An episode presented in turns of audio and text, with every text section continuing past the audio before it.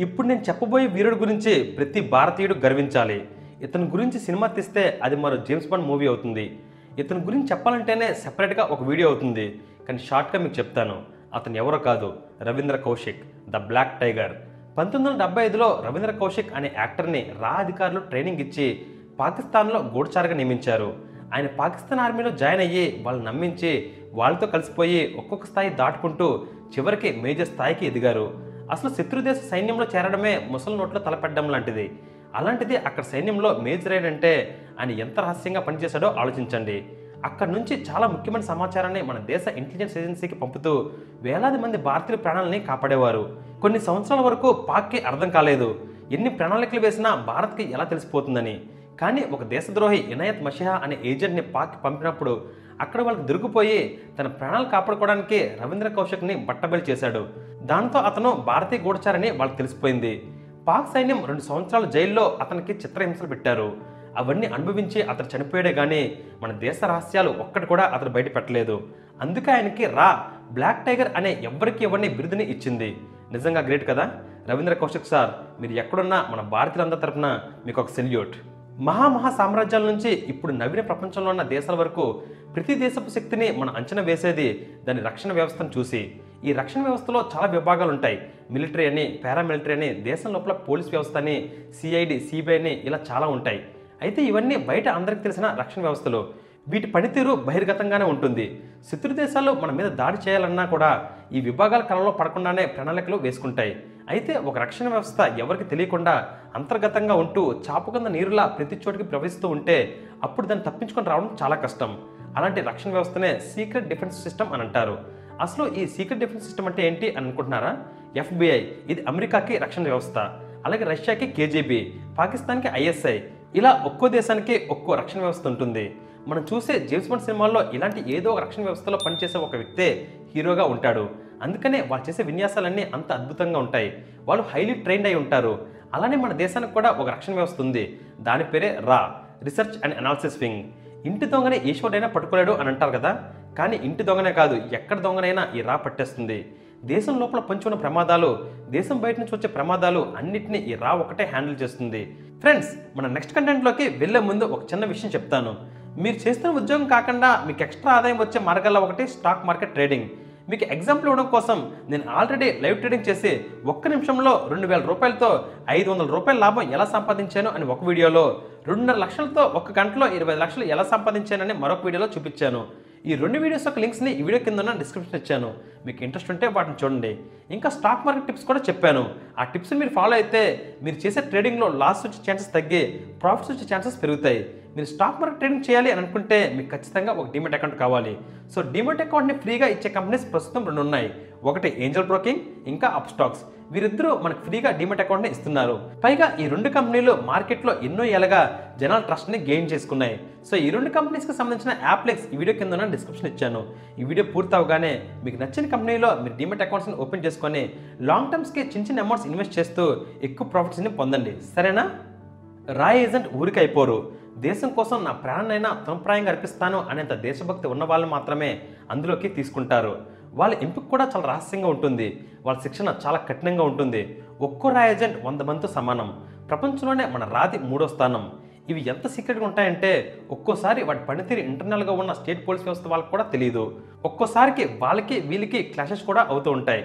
రా తెలియక పోలీసులు దాడి చేయడం అవసరాన్ని బట్టి రా కూడా అరెస్ట్ చేసిన సందర్భాలు ఉన్నాయి. మామూలు నిందితుల్లాగానే వాళ్ళు బయటకు వస్తారు కానీ వాళ్ళ ఐడెంటిటీని బహిర్గతం చేయరు. మామూలు మనుషుల్లాగా మన మధ్యన తిరుగుతుంటారు. అంతవరకు ఎందుకు? మన ఇండియన్ జేమ్స్ బాండ్గా పిలుచుకునే అజిత్ దోవల్ పాకిస్తాన్లో ఏడు సంవత్సరాల పాటు బిచ్చగాడిలో ఉన్నారు. పంజాబ్ టెంపుల్లో ఖలిస్తాన్ తీవ్రవాదులు వచ్చినప్పుడు కూడా ఆయన వాళ్ళకి భోజనం తీసుకుని వెళ్ళే వాడిలాగా ఫుడ్ని రిక్షాపై వెళ్ళి లోపల ఆలయంలో తిరిగి వాళ్ళకి ఆహారాన్ని పంపిణీ చేస్తూ వాళ్ళ దగ్గర ఎన్ని ఆయుధాలు ఉన్నాయి ఎంత మందుగుడు సామాగ్రి ఉంది ఎంతమంది తీవ్రవాదులు ఉన్నారు అని అన్ని లెక్క వేసుకున్నాడు. అతను బయటికి రాగానే మిలిటరీ వాళ్ళతో కలిసి వ్యూహరచన చేశారు. ఎంతసేపటికి వాళ్ళ దగ్గర ఉన్న ఆయుధ నిల్వలు అయిపోతాయో మన సైన్యానికి అవగాహన వచ్చింది. ఇరువైపులా కాల్పులు మొదలయ్యాయి. సరైన సమయం చూసుకొని సైనికులు లోపలికి ధైర్యంగా వెళ్ళగలిగారు. లోపల ఉన్న తీవ్రవాదులకి జరిగేది అర్థమయ్యే లోపే వాళ్ళ ప్రాణాలు స్వర్ణ దేవాలయానికి ఆహుతైపోయాయి. ఇది ఒక్క సంఘటన మాత్రమే. ఇలా ఇంకా చాలా ఉన్నాయి. ఈ రాజెంట్స్లో ఇన్ఫార్మర్స్ కూడా ఉంటారు. ఇంకా చాలా రకాలు ఉంటారు. అందుకనే మనం చాలాసార్లు వార్తల్లో రాబోయే ప్రమాదాల గురించి దాడుల గురించి ఇంటెలిజెన్స్ వర్గాలు చెప్పాయి అని అంటారు కదా? అవి వీరే. పంతొమ్మిది వందల అరవై రెండున జరిగిన ఇండో చైనా వార్లో అప్పటి కాంగ్రెస్ ప్రభుత్వం తీసుకున్న తప్పుడు నిర్ణయాల వల్ల మనం ఓడిపోవాల్సి వచ్చింది. ఆ దాడి జరిగిన మూడేళ్ళకే ఇండో పాక్ వార్ జరిగింది. అప్పుడు ఇండియాకి తప్పనిసరిగా ఒక నిఘా వ్యవస్థ అవసరమని గుర్తించారు. ప్రస్తుతం ఈ రా అనేది పిఎంఓ పర్యవేక్షణలో ఉంటుంది. రా స్థాపించినప్పటి నుండి ఇప్పటి వరకు చాలాసార్లు ఇండియాపై దాడి జరగకుండా ఆపగలిగింది. ఇది ఇన్ఫర్మేషన్ యాక్ట్ పరిధిలోకి రాకుండా దీనిని ఏజెన్సీగా కాకుండా వింగ్గా స్థాపించారు. అందుకనే మన రాకి సంబంధించిన వివరాలని ఎక్కడా పొందలేం. అది ఏం చేస్తుందో కూడా ఎవరికి తెలియదు. ఇప్పటి వరకు రా సాధించిన కొన్ని విజయాలను చెప్తాను. ఇండియా ప్రపంచ దేశాల్లో ఏమాత్రం తగ్గకుండా మరియు ఎవరికి భయపడకుండా ఉండాలంటే ఆటం బాంబ్ని డెవలప్ చేసుకోవాలని భావించింది. కానీ రెండో ప్రపంచ యుద్ధం చివరిలో జపాన్లో ఆటం బాంబ్ వల్ల జరిగిన నష్టం చూసి ప్రపంచ దేశాలు దీనికి వ్యతిరేకంగా ఉన్నాయి. కానీ భారత ప్రభుత్వం పంతొమ్మిది వందల డెబ్బై నాలుగులో ఇండియా నిర్వహించిన మొదటి రహస్య అణుపరీక్ష సమాచారం బయటికి పొక్కకుండా ఉంచడంలో రా కీలక పాత్రని పోషించింది. అప్పుడు ఇండియాకి సొంత శాటిలైట్స్ కూడా లేవు. అమెరికా శాటిలైట్స్ ఇండియాపై నిఘా ఉంచేవి. అయినప్పటికీ భారత ప్రభుత్వం బహిర్గతం చేసేదాకా ఈ ఎక్స్పెరిమెంట్ జరిగినట్టు ప్రపంచ దేశాలకు తెలియదు అదే ఆపరేషన్ స్మైలింగ్ బుద్ధ. అంత కృషితో రావాళ్ళు పనిచేస్తారు. ఇంకా కార్గిల్ వార్. దీనిని విన్న వాళ్ళు దాదాపు ఉండరు. ఎంతో శ్రమించి ఈ యుద్ధాన్ని మనం గెలిచాం. అయితే ఇంత బహిర్గతంగా జరిగిన యుద్ధాన్ని కూడా పాకిస్తాన్ మొదట్లో మేము చేయలేదు అని అర్థం చెప్పింది. అప్పుడు చైనా రాజధాని బీజింగ్ నుండి పాకిస్తాన్ ఆర్మీ జనరల్ పర్వేజ్ ముషరఫ్ పాకిస్తాన్లోని లెఫ్టినెంట్ జనరల్ మొహమ్మద్ అజిమ్తో ఫోన్ సంభాషణ కూడా రా విజయవంతంగా ట్యాప్ చేయగలిగింది. పంతొమ్మిది వందల తొంభై తొమ్మిదిలో కార్గిల్ చొరబాటు అంశంలో పాకిస్తాన్ కుట్లిబుద్ధిని బయటపెట్టేందుకు ఈ ఆడియో టేప్ ఎంతగానో సహాయపడింది. అప్పుడు మన వాళ్ళు సత్తా ఏంటో ప్రపంచ దేశాలకు చైనా పాకులకు అర్థమైంది. రా ఏజెంట్ ఎంతటి వీరులంటే వాళ్ళు అన్ని రకాల యుద్ధ కళల్లో నిష్ఠాంతులు ప్రపంచంలోని అన్ని వాహనాలు వాళ్ళు నడపగలరు. నేల మీద నడిచేవి నీళ్ళలో వెళ్ళేవి ఆకాశంలో పయనించేవి ఏ వాహనమైనా వీళ్ళు నడపగలరు. దాదాపు ప్రపంచపు భాషలన్నీ వీరు మాట్లాడగలరు. అన్ని దేశాల ఆయుధాలని వీరు ఉపయోగించగలరు. ఆయుధాలతోనే కాదు ఎలాంటి ఆయుధం లేకపోయినా వట్టి చేతులతోనే శత్రుల్ని మట్టపెట్టగలరు. అంతేకాదు గొర్రెల యుద్ధంలో నిపుణులు. గొర్రెల యుద్ధం అంటే యుద్ధాలు ఏమీ లేకపోయినా సరే అడవిలో ఉన్న వాటితోనే వాళ్ళు ఉచ్చులు పనగలరు ఆయుధాలను తయారు చేసుకోగలరు. అందుకనే అంటారు వీరుడి చేతిలో గడ్డిపోచు కూడా బ్రహ్మాస్త్రంగా పనిచేస్తుందని. వీళ్ళకి చాలా ప్రాంతీయ మరియు విదేశీ భాషలపై పట్టు ఉంటుంది. సో మిలిటరీలో ఉండే కమాండర్స్కి బలం పరంగా బుద్ధి పరంగా నెక్స్ట్ లెవెల్ అంటే రా ఏజెంట్స్. ఒక్కసారి రాలో జాయిన్ అయ్యాడంటే అతని ఐడెంటిటీ అతను కోల్పోయినట్టే. రాలో ఆడవాళ్ళు ఉంటారు మగవాళ్ళు ఉంటారు. ఇంటెలిజెన్స్ నుండి సమాచారం వస్తుంది కదా అని మన దేశం ఎప్పుడు పడితే అప్పుడు ఎవరి మీద పడితే వాళ్ళ మీద దండయాత్ర కోసం ఎప్పుడు ప్రయత్నించలేదు. పాకిస్తాన్ ఐఎస్ఏ లాగా మన దేశం మీద నిఘా పెట్టి చొరబాటుదారులను పంపి తీవ్రవాదులతో దాడులు చేయించలేదు.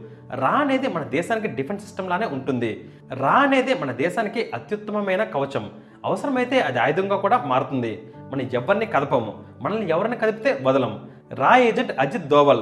ఆయన గురించి చెప్పుకుంటే ఒక పుస్తకమే రాయొచ్చు. అంత చేశారు ఆయన. కేవలం ఒక్క ఫోన్ కాల్తోనే తీవ్రవాదులను భయపెట్టి ఉచ్చపోయించి హైజాక్ అయిన విమానాన్ని సురక్షితంగా నేల మీద దింపారు. అంతెందుకు సర్జికల్ స్ట్రైక్స్ ఎయిర్ స్ట్రైక్స్ ఇవన్నీ కూడా అజిత్ దోవల్ నేతృత్వంలోనే జరిగాయి. ఇప్పుడు జరుగుతున్న ఇండియా చైనా బోర్డర్ డిస్ప్యూట్ విషయంలో స్టాండ్ ఆఫ్ కూడా అజిత్ దోవల్ చర్చల వల్లే మన ప్రదేశాలను వదిలి చైనా ఆర్మీ వెనక్కి వెళ్ళిపోయింది. రా ఏజెంట్స్ గురించి ముందేమీ మనకు తెలియదు ఏదైనా పూర్తయ్యాకే తెలుస్తుంది. ఒక్కోసారి వాళ్ళ పరిస్థితి ఎలా ఉంటుందంటే వాళ్ళ ఐడెంటిటీ కనుక బయటపడితే ప్రభుత్వం కూడా వాళ్ళని కాపాడలేని పరిస్థితి ఉంటుంది. ఇవన్నీ తెలిసి కూడా వాళ్ళు రాలో జాయిన్ అవుతారు. అందుకనే వాళ్ళ రహస్యానికే రహస్యంగా ఉంటారు. ఒక విధంగా చెప్పాలంటే వాళ్ళ శివుడి మూడో కొండ లాంటి వారు. వారు అన్ని గమనిస్తూనే ఉంటారు. కానీ అది మనకు తెలియదు అంతే వాళ్ళ గురించి నిర్ణయం తీసుకునే అధికారం కూడా అందరికీ ఉండదు. కేవలం డిఫెన్స్ మినిస్టర్కి ప్రైమ్ మినిస్టర్కి మాత్రమే ఉంటుంది. ఇప్పటి వరకు వేరే దేశం నిఘా వ్యవస్థలో ఉన్న ఏజెంట్స్ భయపడో డబ్బు కాసుపడో లొంగిపోయిన వాళ్ళు ఉన్నారు కానీ మన రాలో ఎవరు ఇప్పటి వరకు అలా చేసిన వాళ్ళు లేరు అంటే మీరే అర్థం చేసుకోండి రా సత్తా ఏంటో? మన రా ఏజెన్సీ మూట ఒకటే ధర్మాన్ని రక్షించు అదే మనల్ని రక్షిస్తుంది. జై హింద్. ఫ్రెండ్స్ మీకు ఇమీడియట్గా అధిక లాభాలు వచ్చే రెండవ ఆదాయ మార్గం కావాలి అనుకుంటే ఈ వీడియో కింద డిస్క్రిప్షన్ ఇచ్చిన లింక్ని క్లిక్ చేసి వెంటనే ఫ్రీగా ఒక డిమెట్ అకౌంట్ ఓపెన్ చేసుకొని లాంగ్ టర్మ్కి చిన్న చిన్న అమౌంట్స్ ఇన్వెస్ట్ చేస్తూ ఎక్కువ ప్రాఫిట్స్ని పొందండి. అండ్ ఫ్రెండ్స్ ఈ వీడియో మీకు ఇంట్రెస్టింగ్ అనిపిస్తే మీ ఫ్రెండ్స్ అండ్ ఫ్యామిలీస్కి ఈ వీడియో లింక్ని షేర్ చేయండి లైక్ చేయండి కామెంట్ చేయండి. నా ఛానల్ని మీరు ఇప్పటి వరకు సబ్స్క్రైబ్ చేస్తుండకపోతే ఇప్పుడు ఖచ్చితంగా సబ్స్క్రైబ్ చేసుకోండి. So meet soon keep smiling this is Vikramatya signing off bye